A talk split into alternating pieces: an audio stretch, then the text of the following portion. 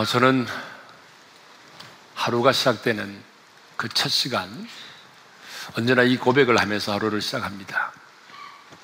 주는 그리스도시요, 살아계신 하나님의 아들이십니다. 오늘 또 이대한 나라를 주신 하나님을 찬양합니다. 이 고백으로 하루의 일과를 시작합니다. 제가 왜 이 신앙의 고백으로 하루를 시작하는지 아십니까? 예수님을 알고 난 이후에 이 신앙의 고백처럼 내 인생에 큰 축복을 얻기 때문입니다. 어느 날 예수님이 제자들에게 물었습니다. 야, 세상의 사람들이 나를 누구라 하다냐? 그랬더니 제자들이 다양한 세상 사람들에 대한 얘기를 들려주었습니다. 어떤 사람은 엘리야라고 하고 그런데 주님은 그게 중요한 게 아니라 세상 사람들이 예수님에 대해서 어떻게 생각하느냐가 중요한 것이 아니고 그렇다면 너희는 나를 누구로 하느냐라고 물으셨어요. 그때 베드로가 이렇게 고백을 하게 되죠. 다 같이 읽습니다. 시작.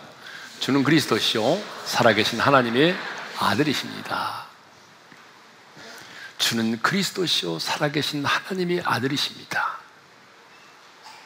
주님은 그 고백을 들으신 다음에 이렇게 말씀하셨습니다. 바요나 시모나 내가 복이 있도다. 주는 그리스도시요 살아계신 하나님의 아들이라고 고백하는 그 고백을 하는 자가 가장 큰 복이 있다는 사람. 우리 인생의 가장 중요한 물음은요, 예수님, 당신은 누구이십니까? 라고 하는 물음입니다. 예수님, 당신은 누구세요? 사람들은 말하죠. 종교 위대한 창시자, 위대한 철학자, 위대한 사상가. 이렇게 세상 사람들이 예수님에 대하여 보이는 반응은 다양합니다. 그런데 베드로는 고백했어요. 주는 그리스도시요 살아계신 하나님의 아들이십니다. 그 고백을 들으시고 주님이 하신 말씀이 뭐라고요? 시몬아, 내가 복이 있도다. 우리 주님이 말씀하시는 복은 우리가 생각하는 복과는 달라요. 우리는 세상에서 잘 되고 좋은 스펙을 쌓고 고액의 연봉을 받게 되고 좋은 환경 가운데 살아가게 되면 그것을 복이라고 생각하죠. 그러나 하나님이 말씀하시는 주님이 말씀하시는 복은 달랐어요. 주는 그리스도시요 살아계신 하나님의 아들이십니다. 이 고백을 드리는 자가 인생의 최고의 복을 받은 사람이라는 거죠. 저는 그래서 오늘 이 자리에 오신 여러분 모두가 베드로처럼 주는 그리스도시요 살아계신 하나님의 아들이십니다. 이 신앙의 고백을 드림으로 우리 주님께로부터 가장 복이 있는 사람으로 인정을 받는 그런 하나님의 사람들이 될 수 있기를 주님의 이름으로 축원합니다. 왜 우리가 예수를 믿어야 되는가? 여러분 예수를 믿어야 되는 이유가 참 많죠. 어떤 분은 자녀들의 앞날을 위해서 예수를 믿는다고 하는 분도 있어요. 오늘 새가족실에서 어떤 분이 그러더라고요. 예전에 교회 다니다가 그동안 안 다녔는데 아이를 키우고 아이를 낳고 키우다 보니까 이 아이에게 아이를 위해서 교회 나왔다는 거예요. 물론 맞는 말일 수도 있죠. 우리가 예수를 믿는 이유가 뭐예요? 마음의 평안을 좀 얻기 위해서, 좀 더 나은 삶을 살기 위해서. 여러분, 그런 종교는 기독교 밖에도 있어요. 도덕과 윤리로 말한다면 기독교 이외의 종교도 도덕과 윤리를 말해요. 그러나 우리가 예수를 믿어야 되는 정말 본질적인 이유가 있습니다. 그 첫 번째 이유가 뭐냐 그러면 내가 죄를 사함받기 위해서입니다. 죄 사함을 얻기 위해서입니다. 무엇 때문에 예수 믿는다고요? 죄 사함을 얻기 위해서. 우리는 아담의 후손으로 태어났습니다. 아담의 후손으로 태어나지 않은 사람 있어요? 아무도 없어요. 인류의 시조인 첫사람 아담의 후손으로 태어났어요. 아담의 후손으로 태어났다는 말은 무슨 말이냐면 다른 말로 말하면 원죄를 가지고 태어났다는 거예요. 언제만 가지고 태어나는 게 아니라 죄성을 가지고 태어났어요. 그래서 누가 가르쳐 주지 않아도 스스로 알아서 죄를 잘 짓게 돼 있습니다. 과외를 하지 않아도 아이들은요, 죄가 뭔지 알아서 잘 짓습니다. 어쩌면 그렇게 죄를 잘 지는지 몰라요. 가르쳐 주지 않았는데 너무나 스스로 알아서 죄를 지어요. 왜 그럴까요? 아담의 후손으로 태어났기 때문에 어쩌면 죄를 짓는 게 더 익숙한 거예요. 죄성을 가지고 살아가기 때문에 죄를 짓지 않는 게 더 불편하고 죄를 짓는 게 여러분 더 익숙해진 거예요. 그래서 아이들에게 욕하지 말고 얘기해봐. 그럼 말을 못해요. 버벅거려요.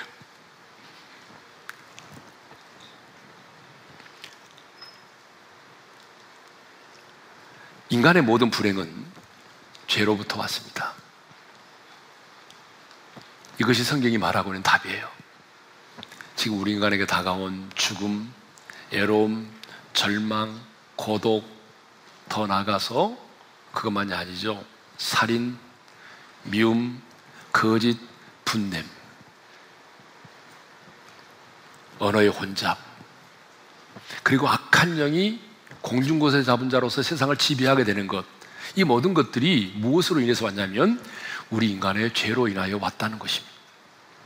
모든 불행의 근원이 뭐죠? 죄입니다. 그러므로 여러분, 모든 불행의 근원이 죄이기 때문에 이 죄 문제를 해결받지 못하면 인간은 행복할 수가 없습니다. 여러분이 아무리 고액의 연봉을 받고 좋은 집에 살아도 이 인간의 죄, 본질적인 죄의 문제를 해결받지 못하면 우리 인간은 행복할 수가 없어요. 이 죄로부터 자유함을 얻지 못하면 인간은 불행해질 수밖에 없는 거죠. 자, 그러면 이 죄 문제를 어떻게 해결하면 되죠? 죄야, 사라져라! 여러분, 이렇게 명령한다고 제가 사라집니까? 나와 상관이 없어 내가 떠나가! 제가 떠나갑니까? 여러분, 이 죄라고 하는 것은요, 반드시 죄 값을 치러야 돼요. 죄는 값이 있거든요. 그 값을 치르지 않고는 이 죄가 사라지지 않아요. 내 죄 문제가 해결받으려면 내 죄값을 치러야 되는 거예요. 근데 죄값을 치르기 위해서는 뭐가 필요하냐면 죄 없는 인간이 필요해요. 인간이 죄를 지었는데 죄 없는 인간이 그 죄값을 치러야 된다고요. 물에 빠져 죽어가는 사람이 다른 사람을 구원할 수 없잖아요. 그런 것처럼 내가 죄인인데 죄인인 내가 어떻게 다른 사람의 죄값을 치를 수 있어요? 죄 없는 인간이 필요했어요. 그런데 아담의 후손으로 태어난 모든 인간들은 한 사람도 뭐예요? 의인이 없잖아요. 모든 사람이 죄를 범하였으며 모든 사람이 죄인이란 말이에요. 그래서 할 수 없이 하나님의 아들 예수 그리스도가 인간의 몸을 입고 이 세상에 오기로 작정하셨습니다. 그래서 구약을 보게 되면 메시아가 오신다, 메시아가 오실 것이다 예언했어요. 그리고 마침내 하나님의 아들 예수 그리스도가 인간의 몸을 입고 이 땅에 오셨어요. 예수 그리스도의 그 탄생이 너무나 중요하기에 인류 역사가 BC와 AD로 나뉘어진 거예요. 예수 그리스도의 탄생이 그만큼 우리 역사의 중심되는 사건이라는 우리 인간의 인류 역사의 가장 중심되는 사건이 뭐냐? 예수 그리스도의 탄생입니다. 그래서 하나님의 아들 예수가 인간의 몸을 입고 오셨습니다. 뭐 하려고? 우리의 죄값을 치르기 위해서. 그래서 하나님의 아들 예수 그리스도가 시간과 공간을 초월해서 여러분 영적인 세계는 시간과 공간이 초월되는 세계입니다. 그러니까 아담의 범죄가 지금 이 시간에 내가 지은 죄, 내가 죄를 지은 것처럼 적용되는 것이고 예수님이 십자가상에서 이루신 구속의 사건이 오늘 내게 효력 있는 사건으로 내게 역사하기 시작하는 겁니다. 왜? 영적인 세계는 시간과 공간이 초월되기 때문에. 그래서 예수님은 시간과 공간을 초월해서 여러분의 모든 죄를 짊어지시고 그 십자가에서 수치를 당하시고 형벌을 받으시고 죽으셨습니다. 왜? 죄값은 크게 세 가지입니다. 첫째는 뭐요? 수치. 아담이 죄짓고 난 다음에 그래서 부끄러워 숨었잖아요. 수치를 당해야 돼요. 그래서 우리 주님도 그 죄값을 치르기 위해서 빨가벗김을 당하셨어요. 수치를 당하셨어요. 죄값은 형벌이에요. 그래서 주님은요, 십자가 달려서 목마름의 고통을 당하셨어요. 우리가 지옥에서 받아야 될 그 형벌의 고통을 받으신 거예요. 그리고 죄값은 사망이죠. 그래서 예수님 죽으셨어요. 그리고 주님은 마지막에 다 이루셨다. 다 이루었다라고 말씀하셨습니다. 요한복음 19장 30절을 읽겠습니다. 다 같이요. 예수께서 신포도주를 받으신 후에 이르시되 다 이루었다 하시고 머리를 숙이니 영원히 떠나가시니라. 이 다 이루었다는 말이 무슨 말이에요? 헬라어로 보게 되면 테텔레스 타이라는 말인데 값을 지불했다, 완불했다, 청산했다 그 말이에요. 내가 너의 죄값을 다 지불하고 청산했다. 내가 너의 죄값을 완불했다. 그래서 그 예수님이 나를 대신하여 내 죄값을 지불했기 때문에 저와 여러분이 예수를 믿으면 제사함을 받게 되는 것입니다. 왜? 예수님이 내 죄값을 지불했으니까. 그래서 우리는 그냥 예수만 믿기만 하면 그분이 내 죄값을 치렀기 때문에 여러분 우리가 죄로부터 자유함을 얻게 되는 거죠. 왜, 왜 예수를 믿어야 되는가? 두 번째로는 하나님 아버지께로 나아가기 위해서입니다. 여러분, 왜 아담과 하와가 선악과를 따먹은지 아세요? 여러분, 왜 아담과 하와가 선악과를 따먹었어요? 사탄의 유혹을 받았는데, 내가 이것을 먹으면 눈이 밝아져서 하나님과 같이 될 수 있다는 거예요. 하나님과 같이 될 수 있다. 하나님 없이도 살 수 있다. 하나님의 다스림을 받지 않고도 네 인생이 네가 인생의 주인 되서 인간이 주인 되는 인간의 나라를 만들 수 있다. 이거였어요. 우리는 죄라고 생각하면요. 남을 해치고, 훔치고, 가늠하고, 뭐, 이런 것만을 죄라고 생각해요. 아닙니다. 진짜 죄는요, 그게 아니에요. 하나님의 품을 떠난 거예요. 죄의 본질이 뭔지 아세요? 죄의 본질은 하나님 없이도 살 수 있다 이거예요. 여러분, 우리 주변에 보세요. 하나님 없이도 살 수 있다고 생각하는 인간들이 얼마나 많아요. 좋아. 나 하나님 없이 살 수 있어. 하나님 도와주지 않아도 내가 살 수 있다고. 하나님 없어도 살 수 있어. 여러분, 이렇게 말하는 인간들이 얼마나 많습니까? 하나님의 형상대로 지음받은 피조물인 인간이 절대 자신 하나님을 향해서 말합니다. 하나님 필요 없어요. 저는 하나님 도움 없이도 살 수 있어요. 이게 죄의 본질입니다. 아담과 하와가 선악과를 따먹은 이유가 뭐예요? 바로 그거예요. 하나님 없이도 살 수 있어요. 내가 하나님과 같이 될 수 있다는 거예요. 하나님의 도움을 받지 않고도 인간이 인간이 거, 인간이 인간이 인간이 주인 돼서 인간을 지배하고 다스리는 인간의 나라. 이런 나라를 만들고 싶어서 여러분 선악과 따먹었잖아요. 그렇다면 우리 인간이 하나님의 품을 떠난 인간이 하나님 아버지께로 다시 돌아갈 수 있는 길은 뭐예요? 오늘 본문이 말해주고 있습니다. 다시 한번 오늘 본문을 읽겠습니다. 다 같이 시작. 예수께서 이르시되 내가 곧 길이요 진리요 생명이니 나로 말미암지 않고는 아버지께로 올 자가 없느니라. 따라서 합시다. 나로 말미암지 않고는 아버지께로 올 자가 없느니라. 그러니까 예수님으로 말미암지 않고는 하나님 아버지께로 올 자가 없다는 거예요. 그 누구도 다시 하나님의 품으로 돌아올 수가 없다는 거예요. 에덴 동산을 떠난 아담과 하와가 스스로 에덴 동산을 다시 찾아갈 수 없는 것처럼 하나님의 품을 떠난 우리 인간들이 스스로 내가 노력한다고 해서 하나님께로 돌아올 수 없다는 거예요. 그럼 어떻게 하면 된다는 거죠? 그래서 예수님이 오신 거 아니에요. 내가 곧 길이요 진리요 생명이니 예수님이 길이요 진리요 생명이라는 거예요. 예수님만이 하나님께로 나갈 수 있는 유일한 길이요 진리요 생명이라는 거예요. 이것은 거부할 수 없는 절대적 진리입니다. 진리라고 하는 것은 상반된 두 논리로 함께 존재하지 않습니다. 이걸 여러분이 기억하셔야 돼요. 상반된 두 논리로 함께 존재하는 것은 진리가 아니죠. 자, 예를 들어서 이거죠. 학교에 가면 우리는 진화론을 배웁니다. 교회 오면 창조론을 배웁니다. 헷갈리는 거예요, 애들이. 너무 헷갈리는 거예요. 학교에 가면 원숭이가 변해서 인간이 됐다는데, 교회 오니까 뭐예요? 하나님의 말씀으로 창조하셨다는 거 아니에요. 그 아이들이 얼마나 헷갈립니까, 지금? 근데 이 두 가지를 다 믿는 사람이 있어요. 여러분, 이 두 가지를 믿을 수가 없는 거예요. 둘 중에 하나는 아니에요. 진리는 상반된 두 논리로 함께 존재할 수가 없어요. 진리는 하나일 뿐이에요. 근데 예수님 말씀하셨습니다.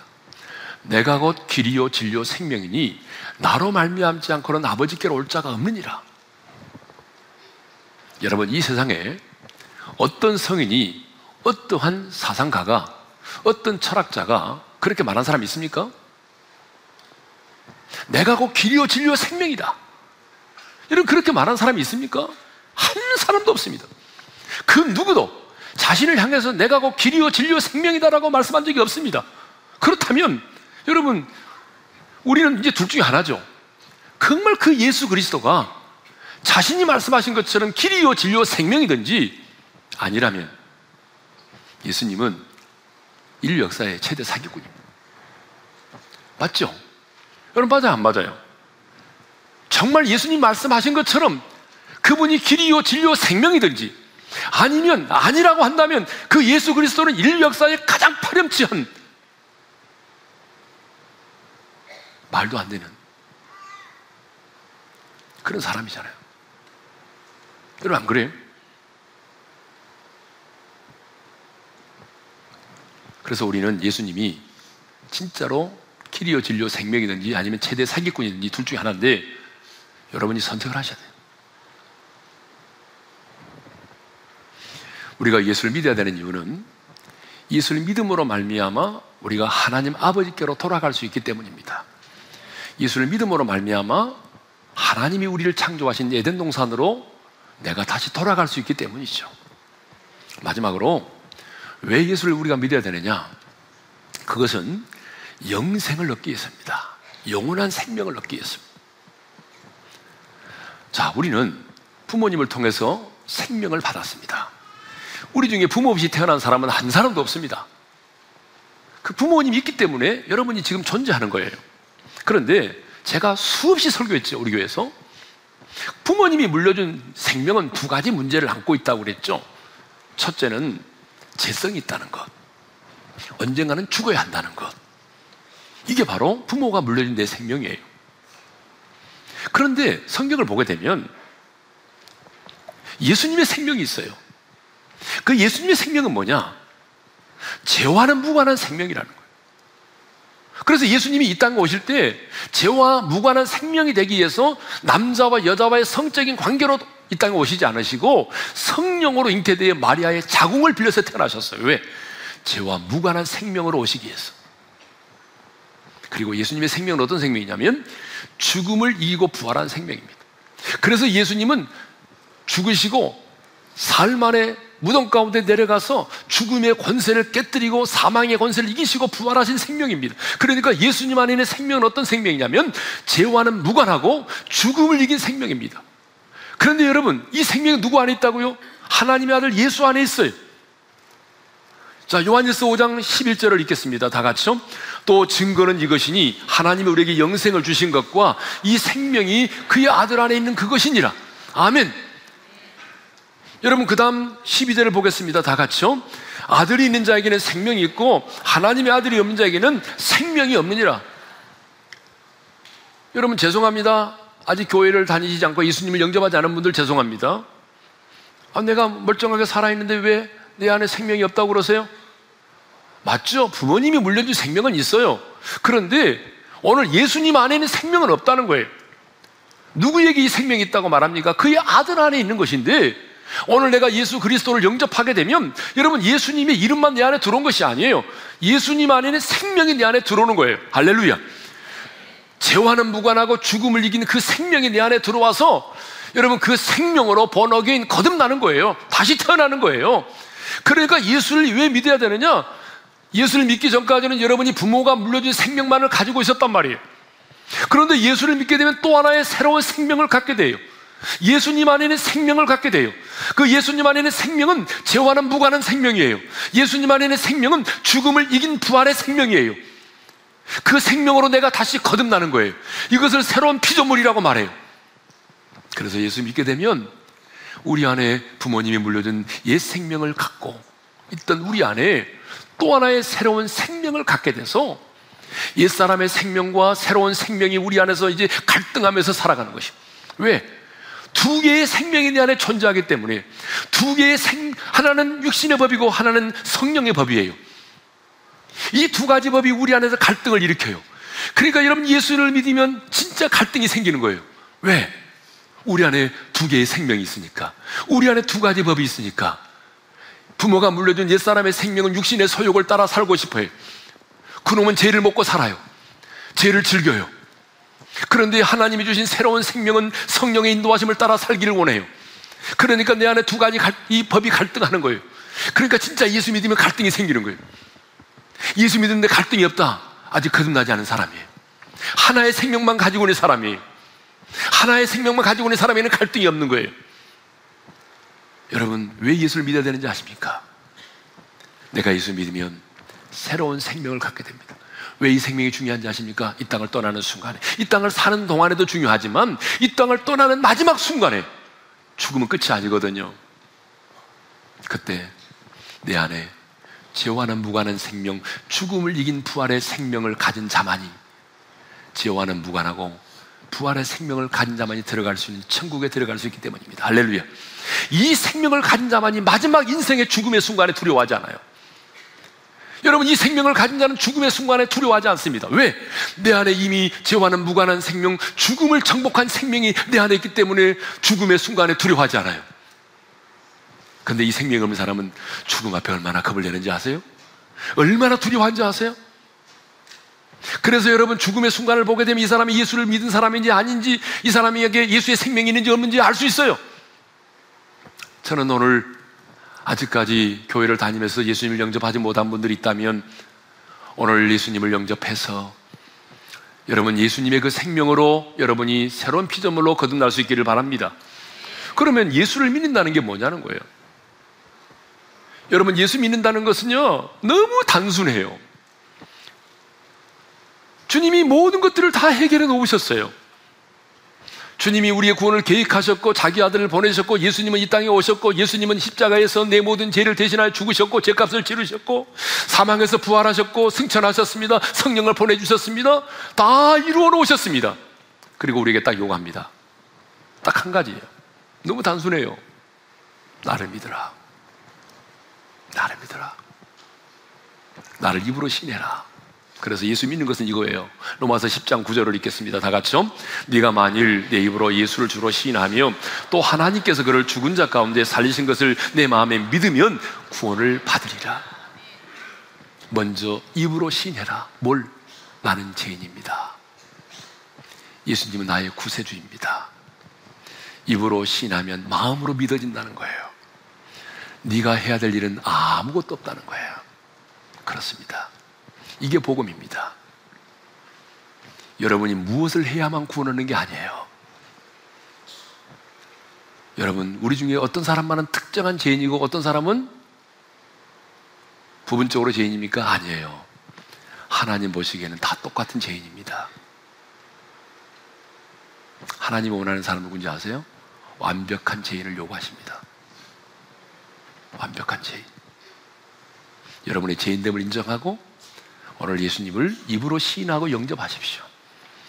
저는 이 세상에서 가장 쉬운 게 예수 믿는 거라고 생각합니다. 왜? 내가 해야 될 게 아무것도 없어요. 나는 단지 그 예수님을 지금 제가 전한 그 예수님을 입으로 시인하고 받아만 드리면 됩니다. 이 세상에 가장 쉬운 일은 예수를 입으로 시인하는 것입니다. 제일 어려운 게 뭔지 아세요? 그러면 예수를 믿고 따르는 거예요. 그게 어려워요. 예수를 믿고 구원받는 것은 너무나 쉽지만 우리가 예수를 믿게 되면 우리 신분이 바뀌어지잖아요? 그런데 그 다음에 그 예수님이 가진 길을 따라가는 삶이 쉽지 않아요. 왜? 좁은 길이니까. 다른 사람들이 가는 그 길이 아니니까. 그래서 예수를 따르는 길이 힘들고 어렵지 예수 믿는 건 너무 쉬워요. 자, 오늘 저는 여러분들에게 우리의 인생의 해답이 되신 예수 그리스도. 우리 인생의 길이요 진리요 생명이신 예수 그리스도를 여러분에게 소개했습니다. 오늘 그 예수를 믿으십시오. 내일은 여러분의 시간이 아닙니다. 내일은 나의 시간이 아니에요. 오늘 마음의 문을 열고 예수 그리스도를 영접하면 여러분은 하나님의 자녀로 하나님의 생명을 가진 자로 모든 죄를 사함 받은 자로 하나님 아버지께로 나아갈 수 있습니다. 오늘 들어오실 때 여러분이 이 결심 카드를 받으셨는데 이 결심 카드를 펴십시오. 그리고 볼펜이 필요하신 분은 손을 드세요. 손을 드시면 되겠습니다. 요즘에는 스마트폰만 들고 다니니까 펜을 안 가지고 다니시는 분이 참 많아요. 자, 볼펜이 필요하신 분은 손을 드세요. 혹시 이 결심 카드를 받지 않으신 분도 손을 들어 주십시오. 여러분, 누군가가 여러분의 인생을 살아주는 게 아닙니다. 예. 누군가가 여러분의 인생을 살아주는 게 아니에요. 자, 이쪽도 있어요.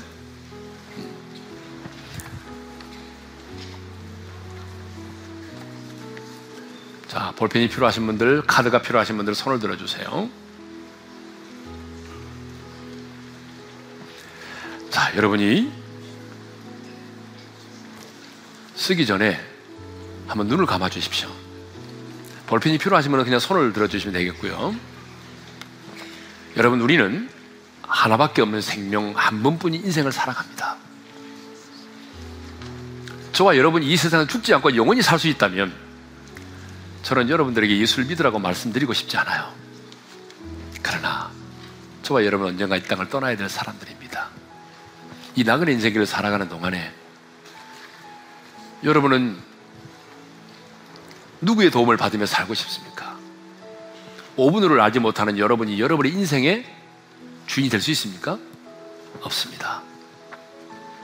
오늘 제가 여러분들에게 예수 그리스도를 소개했는데 눈을 감으시고 오늘 정말 예수님을 영접하기로 결단하신 분은 저를 따라서 한번 기도해 주십시오. 기도하겠습니다. 사랑의 예수님, 저는 죄인입니다. 저에게는 예수님이 필요합니다. 예수님께서 내 모든 죄를 대신 짊어지시고 십자가 위에서 못 박히시고 피 흘려 죽으셨습니다. 그리고 부활하셨습니다. 부활하신 예수님을 나의 마음 속에 나의 구주로 내 인생의 주인으로 영접합니다. 내 안에 들어오셔서 내 모든 죄를 용서해 주시고 나를 하나님의 자녀로 삼아 주옵소서. 예수님 이름으로 기도합니다. 아멘. 자, 여러분, 이제 쓰셔서 어, 우리 하얀 옷을 입으신 스탭들에게 이렇게 토스를 해서 내주시면 되겠습니다. 패스하십시오. 옆으로. 자, 간단하게 쓰시면 되겠습니다. 이름, 또래, 성별, 연락처, 인도자, 인도자 소속 부서 이렇게 자 쓰셨으면 여러분 내주시고요. 혹시 혹시 아직 못 쓰신 분은 나가실 때 꼭 제출해 주시기를 바랍니다. 그리고 오늘 끝나시고 난 이후에 부서별로 모임이 있다고 하니까 참여해 주시면 되겠습니다. 자, 제가 30초만 시간을 더 드리고 저는 내려가도록 하겠습니다. 자, 쓰신 분들은요, 옆으로 내주시기를 바랍니다.